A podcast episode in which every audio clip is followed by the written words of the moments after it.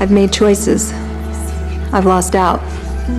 I've wished a thousand times I could go back and try again. It's hard not to imagine what might have been. If I had just stopped to think, If I had just done as I was told, If I hadn't thought I knew it all, why didn't I just take a few deep breaths? Took one second to listen. maybe my life would be better. Maybe there wouldn't be such a high price to pay. things would be different now. I wouldn't have so many regrets.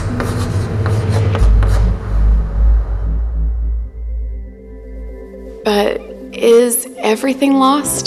Can I just get a do over? Is there a way back to new beginnings? Because regret can mean a new beginning, When it's given to the one who produces a repentance. a repentance that delivers me from my grief. The one who takes my mistakes, And somehow redeems me through them. who tells me I'm not the sum total of all my regrets. He tells me not to look back. Because there's nothing there to see. I am not my mistakes. He is faithful and just to forgive me. I just have to ask him And then I can look straight forward. Forget what is behind me. and strain towards what is ahead. And walk away with all regrets erased by the sacrifice of Jesus Christ. Every day I'm given a clean slate. A clean slate. I get a clean slate.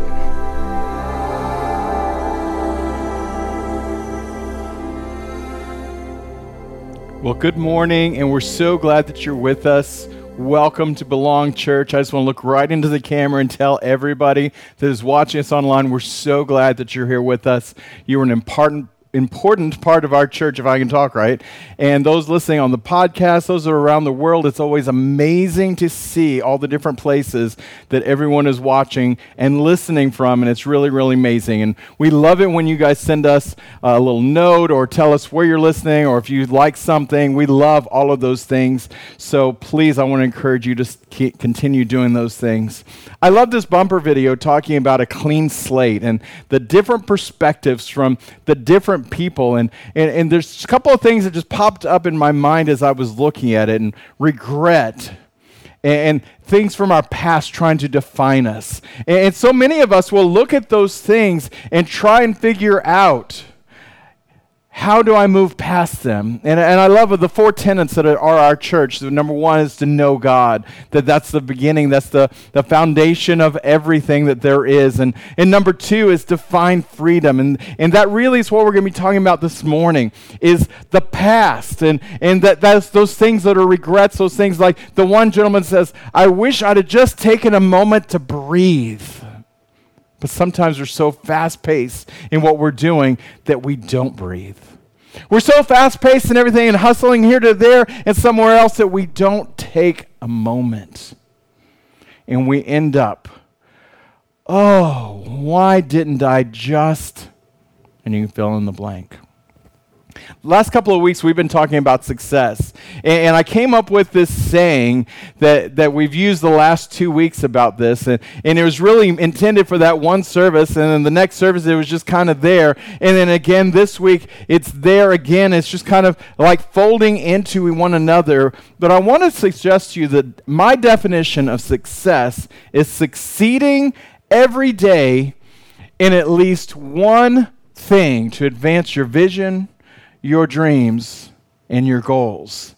And, as I said before, this could sound so much like the um, motivational speakers or, you know, someone you would go and pay money to hear them talk and try and eh, rah, rah, rah, get you all cheerleaded up into doing your life. And, but it really comes down to the small, sometimes inconsequential, so we think, things that we do in our lives. I want to encourage you that the success is finding something every day that's going to push you just a little bit further down the road. But sometimes going further down the road, we have these hurdles, these stumbling blocks, and these roadblocks many times, and that is our past. Last week we talked about an acorn, and I keep using my old pinky finger because that's about how big the acorn is, and I really should have found an acorn to have it here as a visual aid, but you all know what an acorn looks like. And God gives us a picture of a vision of our lives, and we just get one part of it. And many times it's that small seed that is in that acorn. Or another way we talked about, it's like a puzzle piece. That you look at it and you're like, man, I don't really know how this all fits together. And, and from what I can see from this one piece or what I can see from this one little seed, certainly is not enough. It isn't enough for me to understand. Therefore, how do I really run after that? I don't understand. We talked about last week that God sees the forest and you're the tree, but the only way you become a tree is when you plant the seed, when you plant the acorn. If you'll turn your Bibles, we're going to refresh this of scripture we used last week. In Matthew 6 19, Jesus is talking about, but don't store up treasures on earth where moth and rust destroy, and where thieves break in and steal, but stra- store up for yourselves treasures in heaven where none of those things happen. But this time, I want you to see look, destroys, thieves, and steals. And as I was pondering that, it really brought me back to probably my number one scripture out of the Bible. If you've heard me talk any messages at all, if you've heard me talk one on one, then you've heard me bring up my favorite scripture, and that's John 10 10. And Jesus is talking here, and he says, The thief comes. Remember what we just saw of that previous scripture? That if you store up your treasures on earth, that's where the, th- the thieves are going to come. They're going to break in, they're going to steal, and they're going to rob from you. But Jesus says the thief comes to do that to steal, kill, and destroy. But then he shows this entire other world that we can live in. He goes, But I, another translation says, I have come that you may have life and have it to the full. And I so love that analogy, and that word picture is so amazing to me. Life to the full. So when you think about anxieties that are trying to choke you out, when you think about the things that are trying to pull you down or trying to be a roadblock, and you say, How can I really experience that success that you're talking about? You don't know what I've done. You don't know what's been in my past. You don't know those things that are preventing me from moving forward. May I suggest to you this morning that there is a difference in living for you and living for God. See, we talked about last week that we may find ourselves trying to be a self made man. That we're going to say, hey, I did this all on my own. Look at how great I am. Man, nobody helped me out. I did this all by myself. And we can live our lives just trying to advance our goals. But when we change and transition from living in the world's economy, like we just saw in that scripture, Jesus is saying, if you try and build all that in yourself, man, you're susceptible to having people rob from you, from stealing. The thief's going to come in because, man, if you plant in the kingdom of God, God says, I have a plan for you. And we talked about that two weeks ago. It's a great plan that I have for you. When you jump into God's plan, and you start trying to advance his goals, his visions, then your life really comes together.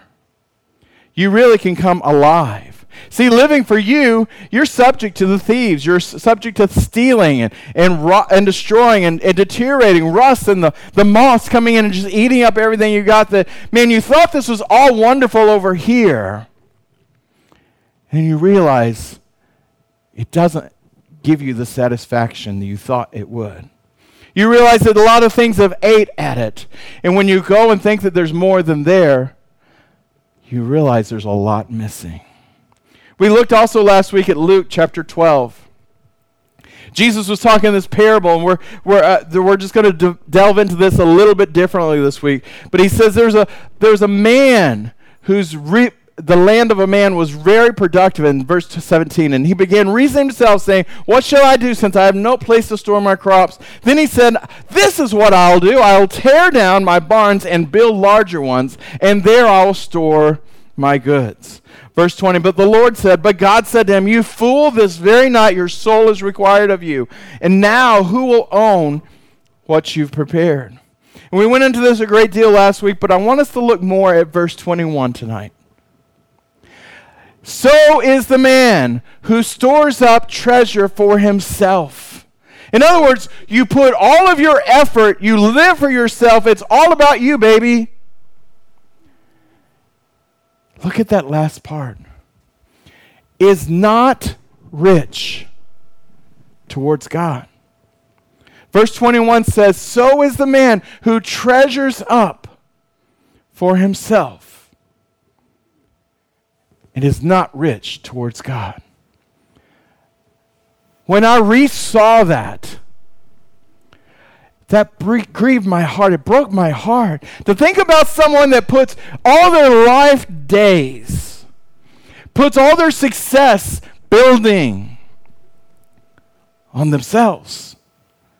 And at the end, when it's the day that's their last day on earth, God says, You're not rich towards me. You missed it when it came to my plans for you. What a terrible thought.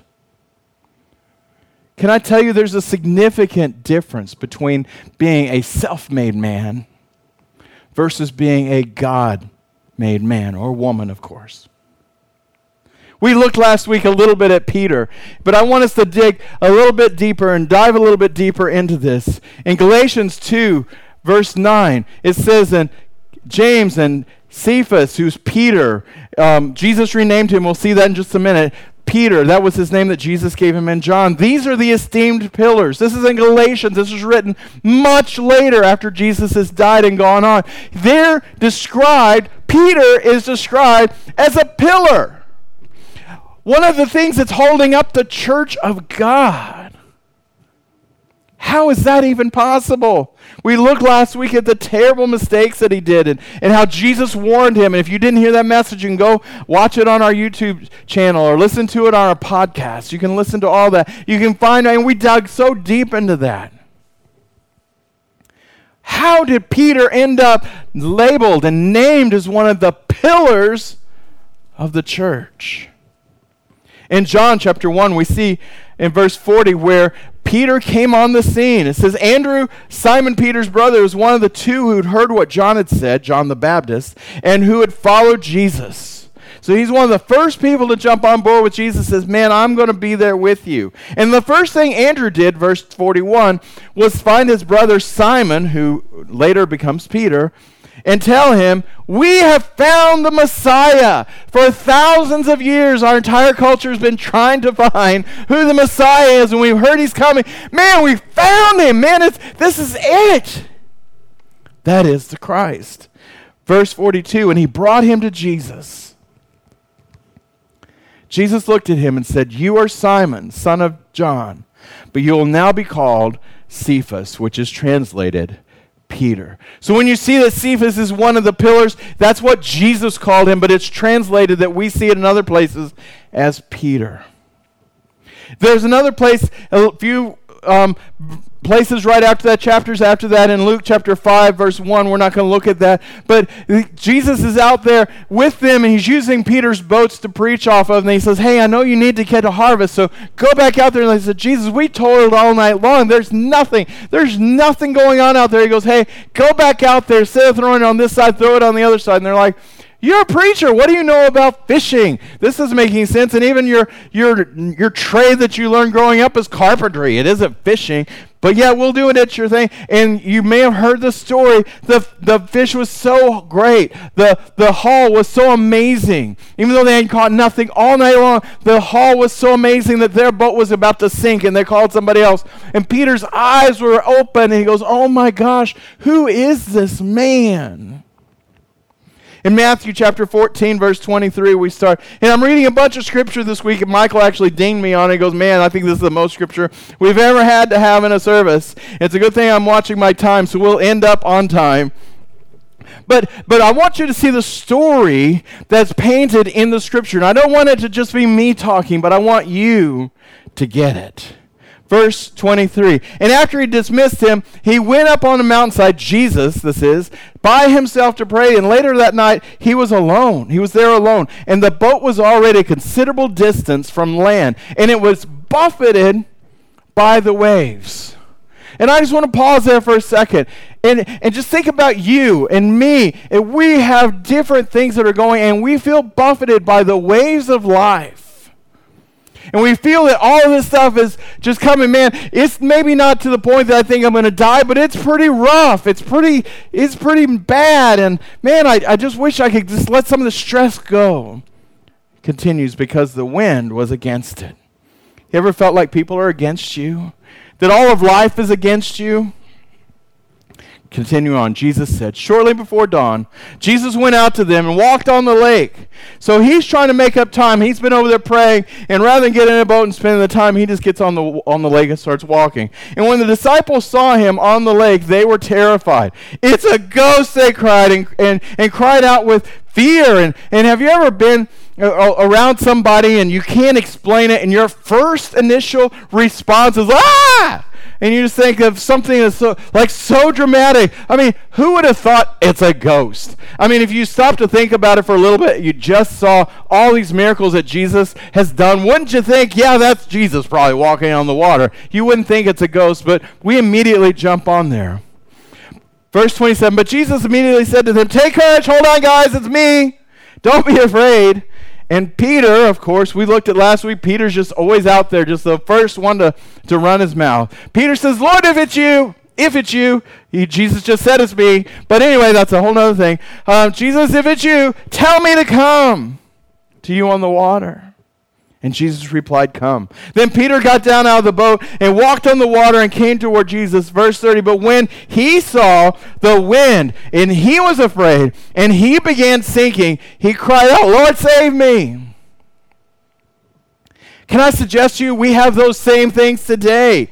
When we see the rain, when we see the wind, we become afraid. See, there's a progression there. He took his eyes off of Jesus and he began to realize not that I'm walking on the water with Jesus. This is amazing. He was, hold on, there's wind out here. Whoa, there's water hitting me on my legs. And, and all of a sudden, this fear just started rising up inside of him, just like it happens to me.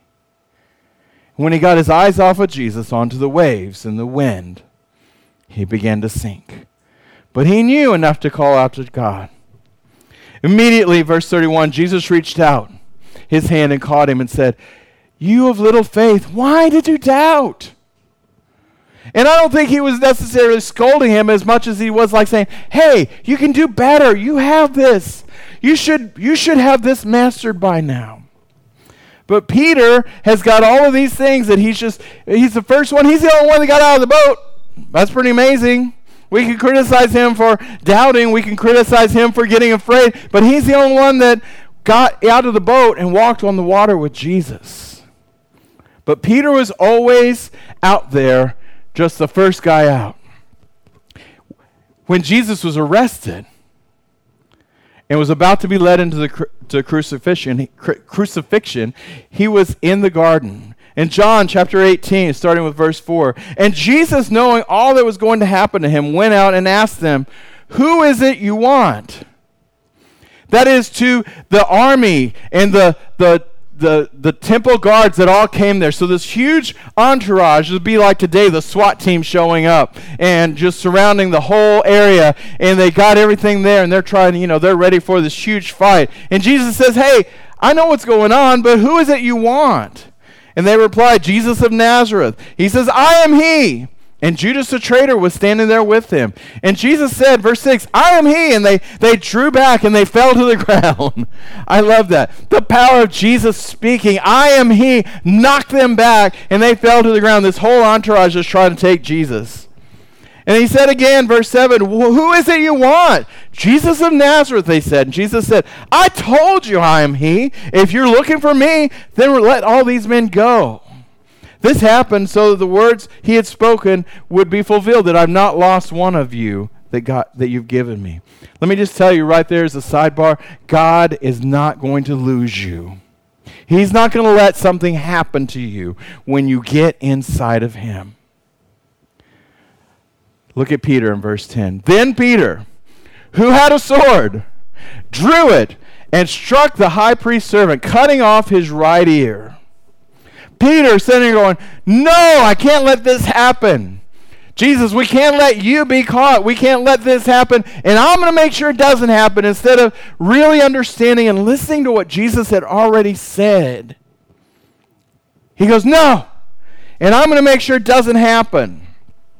Rather than taking cues off of Jesus and God he, giving him direction, he's like, I'm going to do this on my own. He pulled out his sword and he went over and he took off the ear. He's ready to fight. He's ready to do this in his own strength. But do you remember what the first thing his brother told him when he brought him to Jesus? We found the Messiah. This is it. This is finally it for all the ages and all the years that we've all been looking for. He's here. This is him. He's like, man, I'm not going to let this slip out of my hands. But he didn't understand. See, Jesus had already told him. Verse 11 Jesus commanded Peter, Put your sword away. Shall I not drink the cup the Father has given me? I want you to think about that for a second. Here, Peter is ready to fight to the death to protect Jesus. And Jesus is saying, Put your sword away. Isn't it right that I follow through with the path, the plan that my Father has laid out in front of me? Shall I not drink the cup that my Father has given me?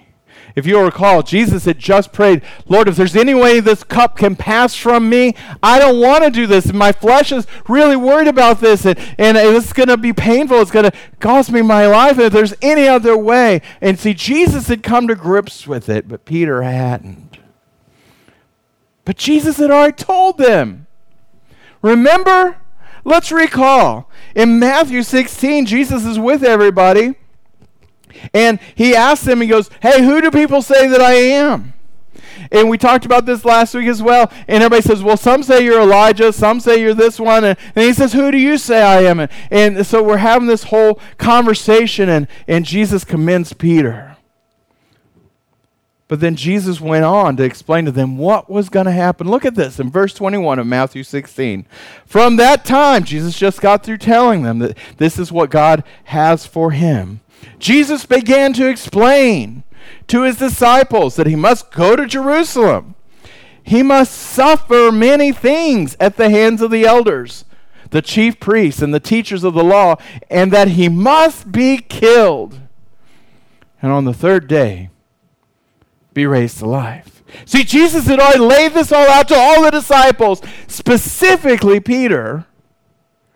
And he laid it all out and said, Hey, this is what my Father's plan is for me, guys. I want you not to be caught unaware. I want you to understand. Jesus began to explain it all. Look at verse 22. But Peter took him aside and began to rebuke him. Never, Lord. This shall never happen to you. And Jesus turned to him and said to Peter, Get behind me, Satan. You're a stumbling block to me. Look at this and you do not have in mind the concerns of God, but mere human concerns. Look at that. You don't have the mind of God. You don't have in your mind what's concerning God, but merely human. Can I say it another way? It's like what we've already been talking about the last few weeks. You can live for yourself and have mere human concerns. But here he's telling Peter, you don't have the mind, the concerns of God. You don't understand, Peter, the plans that God has. And he went on to explain it to him, and Peter still lost it in the garden. Pulled out his sword and took the guy's ear off. And you know the rest of the story, and you can go read it in, in the Bible. But Jesus went over and reattached the man's ear and healed the man right then and there, and then permitted himself to be led away. See, there is a great difference between having the concerns of God and having mere human concerns. If you are nothing else today, if you write nothing else in your notepad, I want you to really put big circles around this one. Am I following through and understanding the concerns of God or mere human concerns. Jesus, as we looked at last week, told Peter, You're going to deny me three times, Peter. And I'm praying for you because the enemy's trying to take you out. Here's in detail where it happened. In John 18, starting with verse 15. Simon Peter and another disciple were, with, were following with Jesus because this disciple, John is speaking here, this disciple is how he refers to himself, was known to the high priest. He went with Jesus. John had a reputation that he was able to go in, they all knew who he was. He went in with Jesus into the high priest's courtyard. But Peter had to wait outside the door because they didn't know who he was.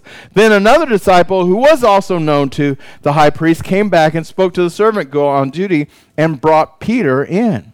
And she said to him, You aren't one of these disi- man's disciple too, are you? And he replied, Oh, no, not me. I am not.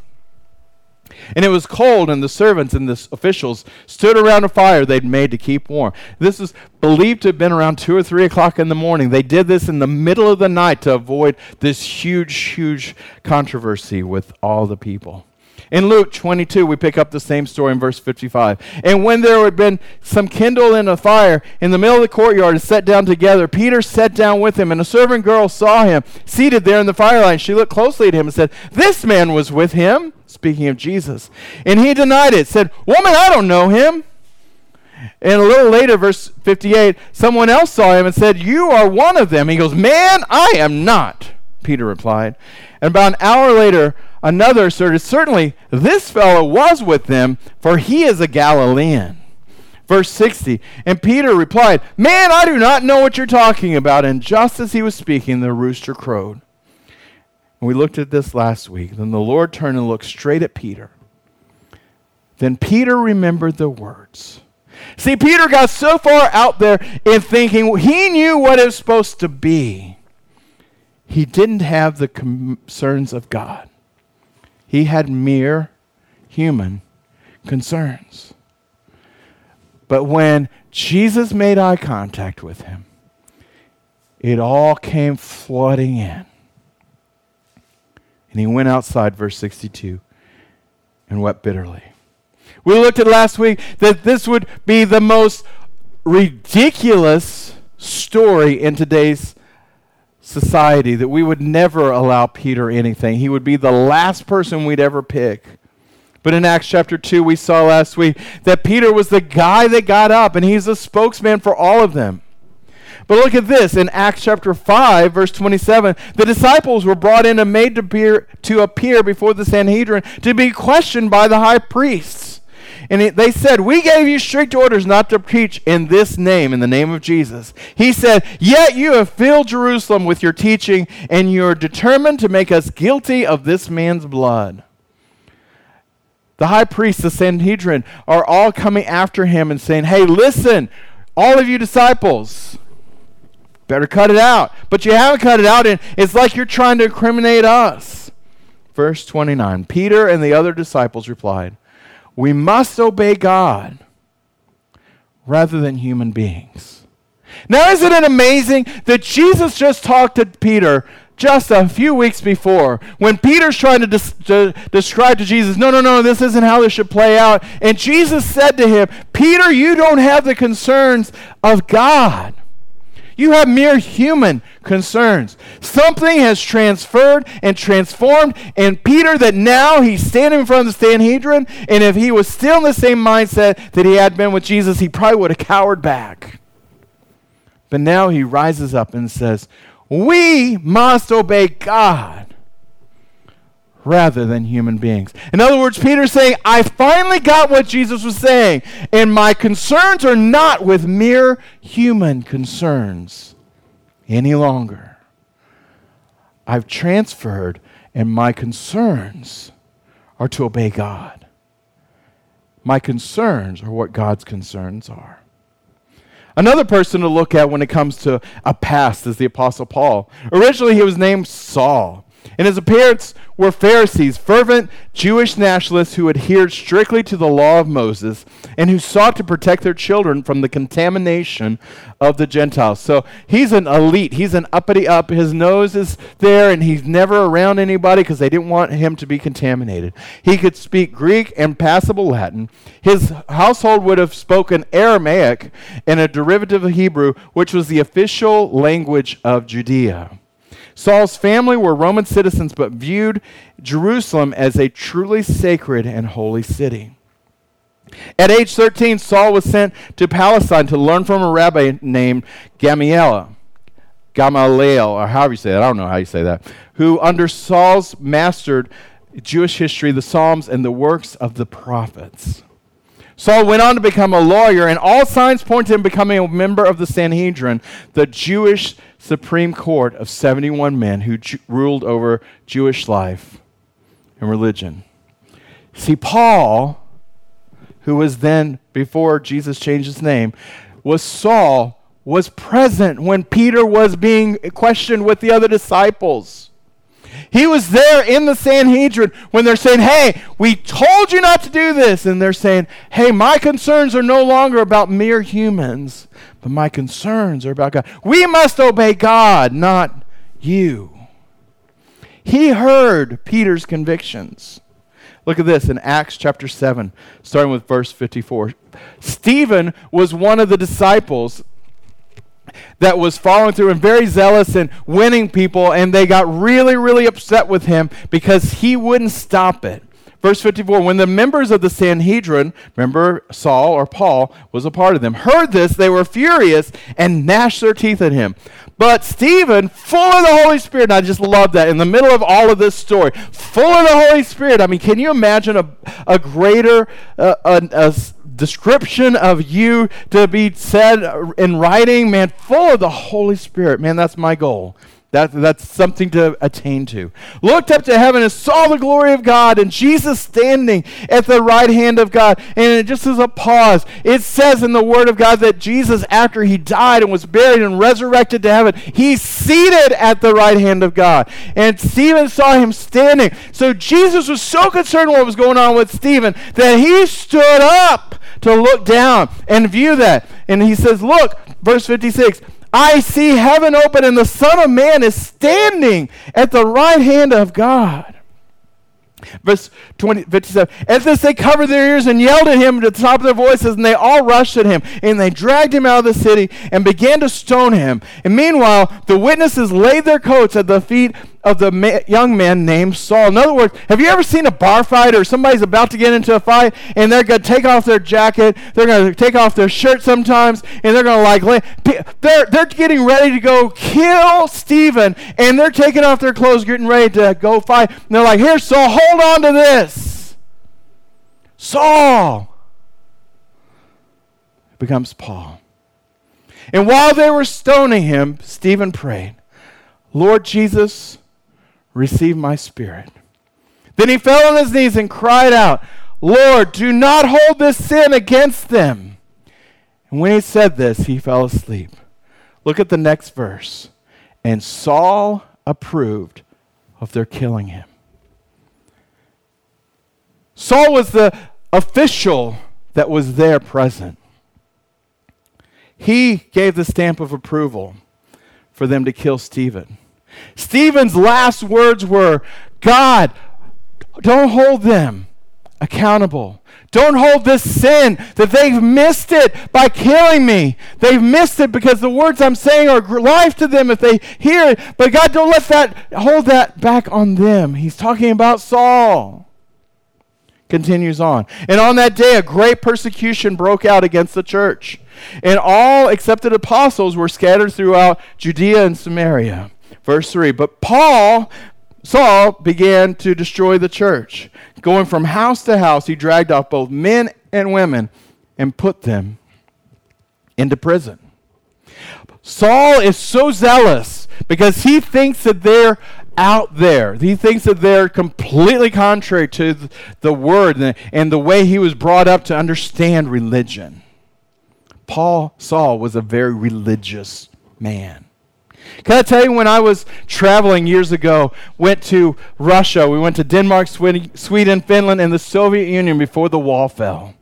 And, and, it was crazy because we had to go in as tourists and, and we got to go in and, and we got to do some ministry, but it was all had to be undercover. And when we first got there, we had an underground missionary who was going to be our contact. And I was the group leader, so I'm the one he met with. And when he came there, he, he met us at the train station and he was kind of like, you know, just like, just paying. You know, it was like something you'd see in a spy movie he's just kind of staring out the window and just kind of like looking at me and I'm like, hey, are you? And he's like, hey, are you? You know, and then he's like, okay, I'll meet you at the hotel. So we get to the hotel, we get all settled, and he, he comes up and knocks on my door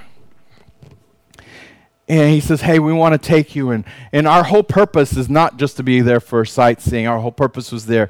We brought Bibles in for the, the underground church, and we wanted to visit them and encourage them, and we wanted to minister to them and sing and worship with them. And so he took us, and I, I, it, was, it was the craziest experience of my life. We went to the subways, and it was just like you would see in a spy movie. That we would wait till the doors were just about to close. We would all jump on there, and then we would zip, zip, zip, zip, zip. We would get off, and we would do this back and forth because we were trying to lose the tails, the people that were following us. Exciting and exhilarating, and not really understanding the fullness of what we were doing we end up at the missionary's house. And as I'm sitting on the couch, and I'll never forget this, he goes, Hey, I want you to play this, this really cool American music that I've got. And I'm like, That is the last thing I want to hear. And he went over and he turned the stereo up super loud. Super, super loud. The kind that's going to raise all your neighbors' awareness and have them come beat on your door loud kind of thing. And I'm like, What in the world are you doing? And then he got really close to me, sitting on this super crowded um, couch. We're like all crammed in here together he goes, I apologize for my wife being nervous.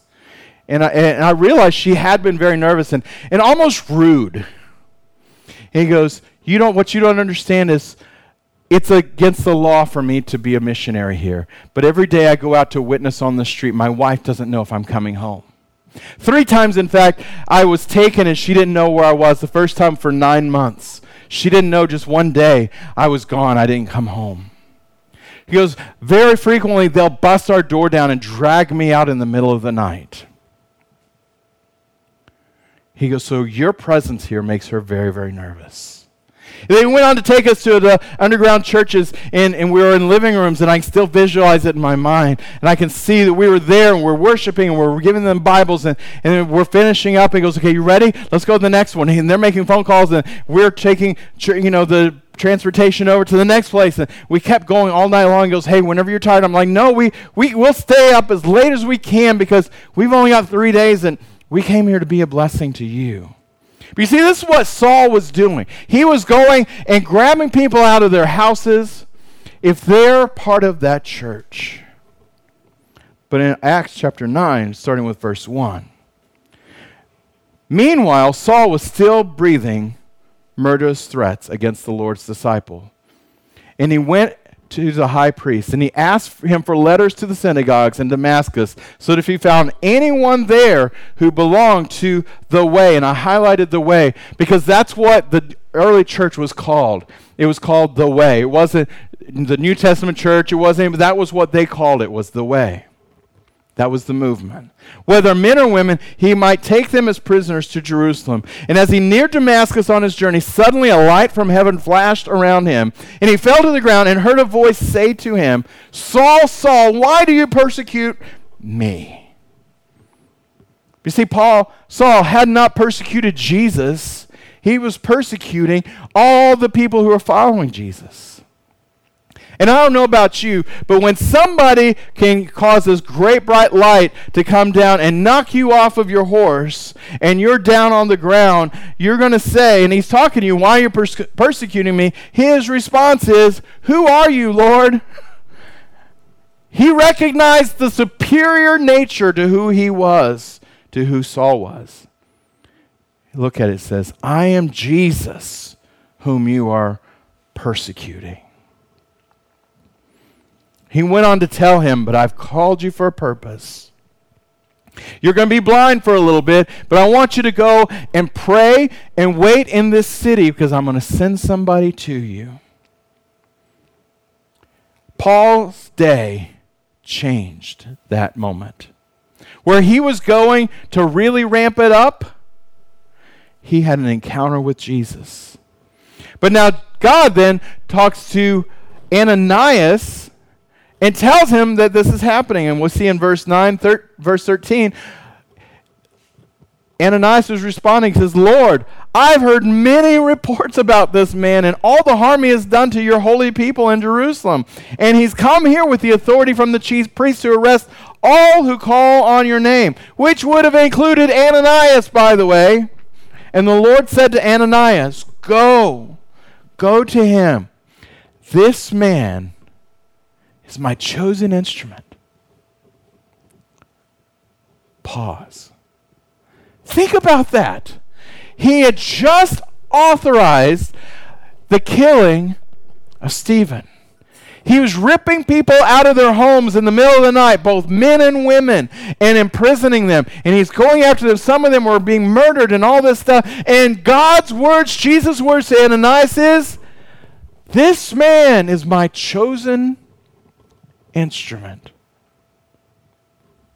Mind blowing. Don't you think God could have found somebody else? Don't you think he could have found somebody else who wasn't a former persecutor?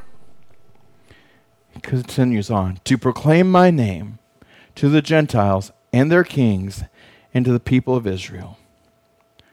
So he went, he obeyed. It says in Acts 9, verse 19. So Saul spent several days with the disciples in Damascus. And once he began to preach in the synagogues that Jesus is the Son of God. Look at the transformation that happened overnight. Everybody knows who Saul is, that he's coming to persecute. He's got letters from the chief priest. He's, he's the top guy. Now, all of a sudden, he's in there preaching that Jesus is the Son of God. What a transformation. And all those who heard him were astonished and said, Isn't he the man who has raised havoc in Jerusalem among those who call on his, this name?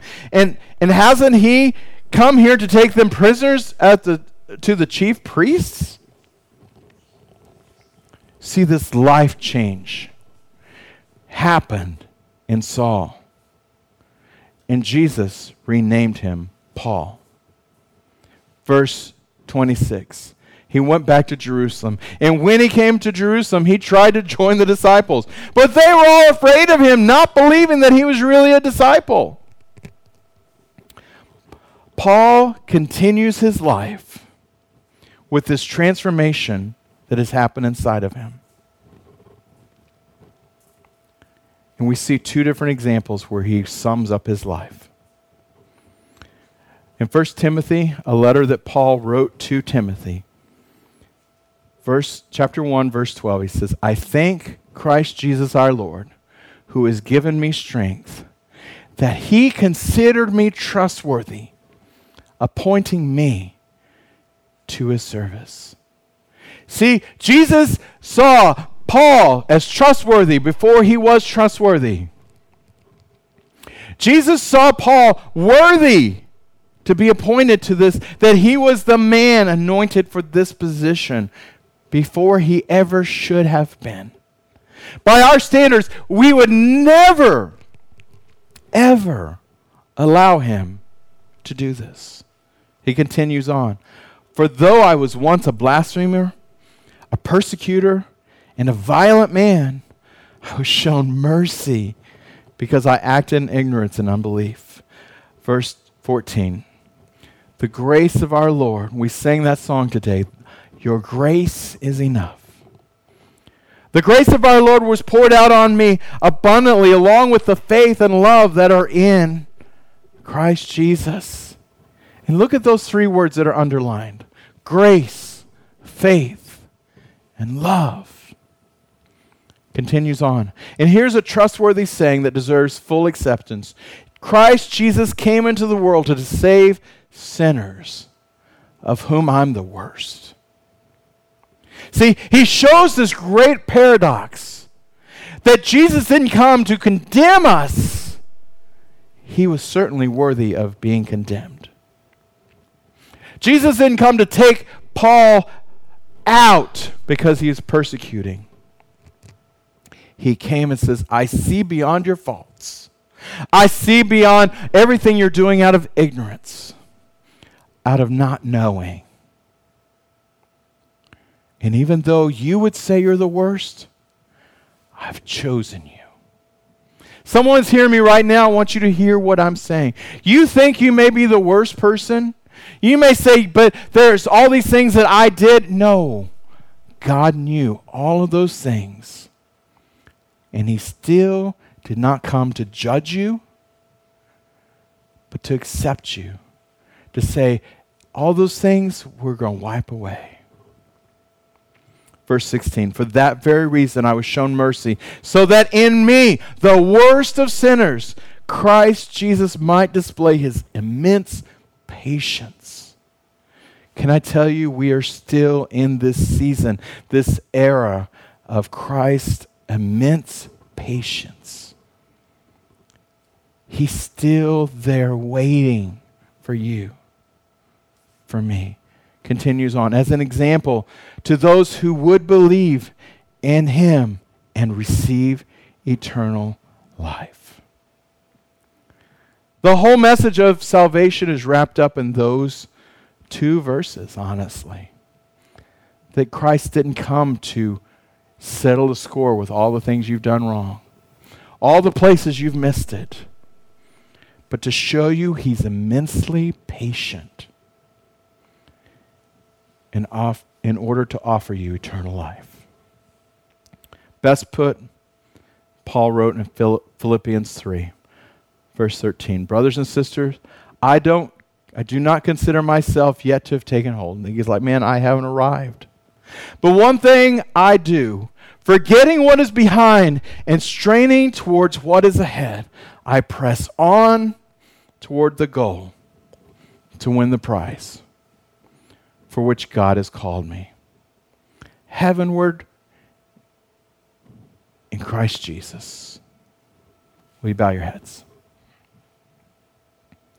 See, Paul, at the end of his life, when he's writing these things to sum up his life, is saying, You need to forget what's behind you and strain, lean into what is in front of you. He says, I press on. I told you the success definition that I have is continuing every day to do one thing. Press on, strain towards that thing, put intentionality towards that which is called for your life. But I want to take you back to the words of Jesus. Are your concerns mere human concerns or the things that concern God? Are you putting all your efforts into this kingdom that is you, the self made man where, where moths and rust will destroy and thieves will come in and take it out? Or are you putting it into heaven where none of that stuff can touch? Where do you find yourself this morning? Where do you find yourself right now? What messes have you made? Where do you think you've gone too far? You've missed it too much. God has not given up on you like he didn't give up on Paul, like he didn't give up on Peter, like he didn't give up on Kevin. He hasn't given up on you. Today, I want to invite you to let him come inside your life, to receive eternal life. Or maybe it's time for you to come back. Maybe you once walked with him and for whatever reason, you kind of strayed away. If that's you this morning, I just want to lead you in a simple prayer. Simply say this Say, Jesus, I've tried to do it on my own, and I've made some mistakes. My life is a mess, and I need you. I invite you to come live inside of me Save me and change me. Today I'm changing my mind. I'm choosing to transfer my trust to you and not what I've always done or thought. I choose to trust what your word says. I put my faith in you. In Jesus' name I pray. Amen. Father, I pray for everyone who prayed that prayer for the first time, or maybe for another time, maybe a 10th time, or a 20th time, or a 500th time. Lord, that I know that all of heaven is rejoicing with everyone that comes to you. Father, I pray that we will all recognize and see the facts that you're not up there looking to throw lightning bolts at us, to take us out, to, to cause our, our ground to go out from underneath us, but you're there extending your love and forgiveness and eternal life. In Jesus' name we pray. Amen. And as we've gone over a few minutes this morning, I just want to encourage you to, to take the next step. And if you will, Michael's already told you that we communicate through text as a church, and that number is 469 289 1114, and you'll see it at the bottom of your screen. If you made that decision today, I want you simply to text the word next to that number, 469 289 1114. And we want to know what's going on. We want to hear your testimony. We want to hear your, your, your experiences and, and what God is revealing to you. And we want to encourage you to invite somebody to join you next week and to maybe it's listening on the podcast together, or maybe it's you're going to send them the link that they can listen to it uh, alone, or as they're driving down the car, you're going to get them together and you're going to watch the stream together. Whatever it is, invite somebody to take this journey with you. And lastly, for those of you who are interested in being a part of our financial stability as a church, you can go to givetobelong.com, and that is the way that you can um, be a part of our financial success here. If you will stand to your feet, everyone, and we're going to pray and be dismissed. Father God, I just thank you for this message this morning. Lord, I, I thank you that Jesus came not to condemn us, but he came to show immense patience. That he came to show us that there's eternal life and we can be free from our past. Lord, I speak a blessing over everyone who made that next step this week. Father, I speak a blessing over every prayer request that have come in and all the connection cards that have come in, Lord. And Lord, everyone who's paid tithes and offerings this week and supported the church financially. I stand in the office of a pastor and I speak a blessing that is your blessing. Lord, may we be more concerned with your concerns than, as Jesus said, mere human concerns. Lord, let your kingdom come in us. In Jesus' name we pray. Amen.